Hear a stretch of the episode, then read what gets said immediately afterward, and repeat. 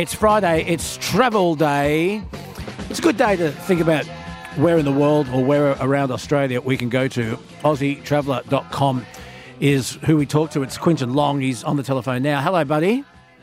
Good morning, Luke. Sorry about the background noise, but it's been a long day, long night, and uh, I'm at a uh, post uh, conference uh, getting up in the early in the morning to speak to you, so there might be some background noise. You've done very, very well. Now, I know that you wanted to talk about trains, and so I was, I went to a bit of preparation, and I, have I've looked for some intro music for today's session. Um, first of all, I came up with this. Driver at the engine. Yeah. Fireman Yeah. Yeah, yeah. Yeah, no And- thanks. And, and, and, and I thought, oh, hang on, we're, we're, we're Triple M. So I went this way.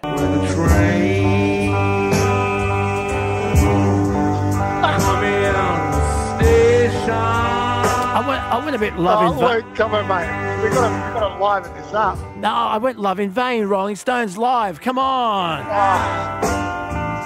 All right, all right. Enough of the music. Quin- Quentin Long, take us travelling. We all know about the Indian Pacific and the Ghan. They are train trips that's on everybody's bucket list, and Yes. you and I have talked about them before. But there's Yes. more to travelling in Australia on a train than those two big ones, correct? There are, and, and, and let's be honest though, those two destinations or those two train journeys deserve their status. They are world icons. They're cross continental, you know, you go from Sydney to Perth or Perth to Sydney on the Indian Pacific, Darwin to Adelaide or Adelaide to Darwin on the Ghan. These are deserved, deserve to be iconic, you know, must do in your lifetime. The best uh, trip I've ever done, and I've got off so relaxed, was on the Indian Pacific. The other thing that's interesting to note on those two, though, is that this year they're expanding the number of off train experiences they're offering. I've got to give a big shout out to a thing called Top Didj in Katherine, which is a local guy, he's an Indigenous guy. I did the experience with my family, but they're offering it now on the Ghan, which is fantastic to see. I love these trips, and you've got to do them, but once you've done them, you'll get hooked on train travel. Okay, I love the idea of it. Um, and the, the travel, the luxury, the dining cart, seeing so much of Australia from the comfort of a train. But uh, are they cost prohibitive? Well, as I've said a million times, I think, Luke, is it, it comes down to you don't do it every day, Mm. you don't do it every year. You're probably going to do it once in your life. Correct. And so it comes down to is it worth it? So, you know, to do gold class or platinum class, if you can afford it, it is worth it. The other thing I think is underestimated by people is like you meet people, you have a really amazing shared experience. A lot of people make friends for life from it Mm.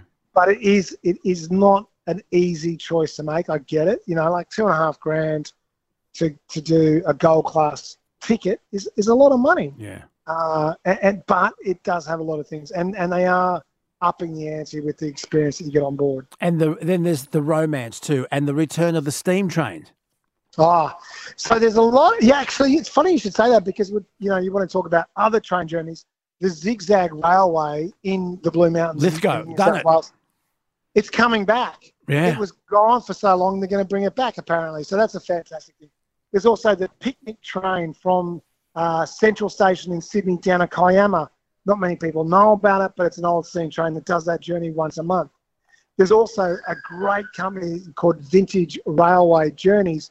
They've just actually launched, they bought the old, I think it was called the, uh, what was it? I can't remember the name, but they've bought an old vintage Australian train.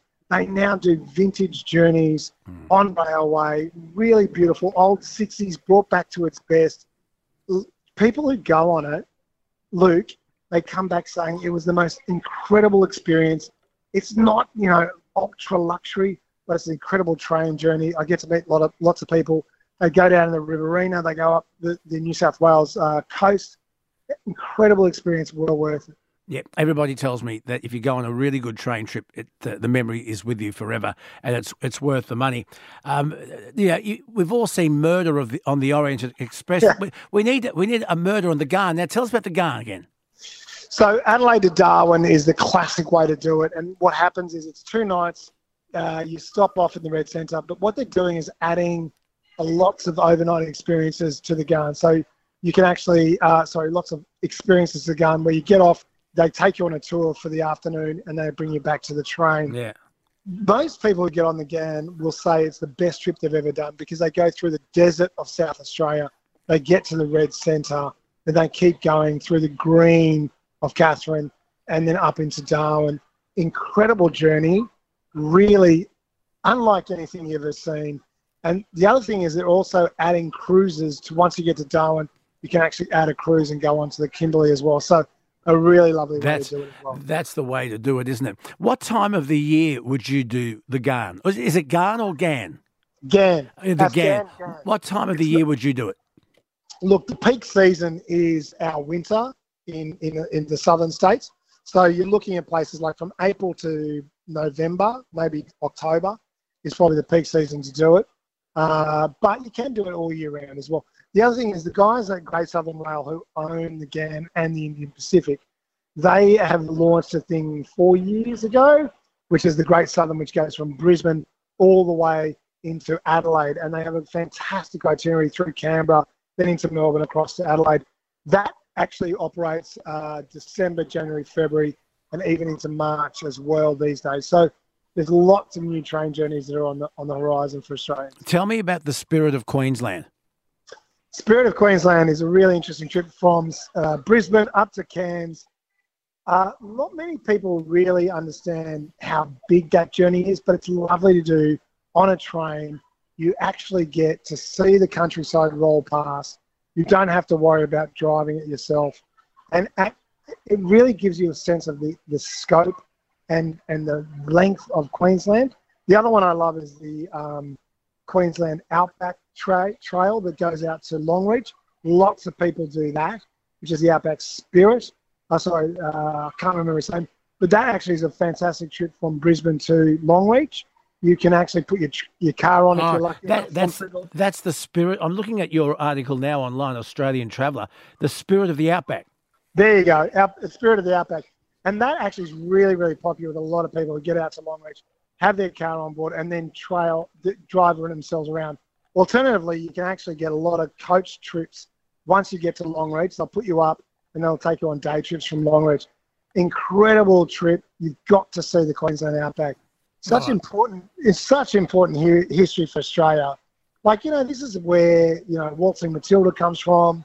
The whole Australia was you know born on the back of a sheep's back.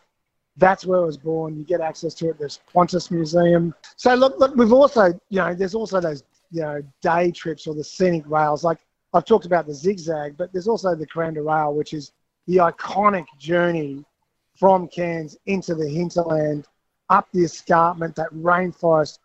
Everybody who does that trip says it's absolutely unbelievable. It gives you great appreciation Yeah. for just what this country is. Folks, go and have a look at Australian Traveller. That's uh, Quentin Long, Australian Traveller. Just type that in and you'll see it, australiantraveller.com. Is that correct? That's it, buddy. australiantraveller.com and have a look at the article Australia's greatest train trips. I love the idea. I've just got to I've got to go and do it. I've got to go and do it. I'd love to hear from anyone this morning. One triple three five three. Have you been on a classic train trip within Australia? Have you been on the GAN or the GAN? The GAN? Have you been on the Indian Pacific? Tell me, is it something? Is it a bucket list event? Give me a call and tell me about it. One triple three five three is the telephone number. Quickly before you go, yesterday, big day for Bonza. Yeah, it was actually. They actually launched their first trip to Melbourne.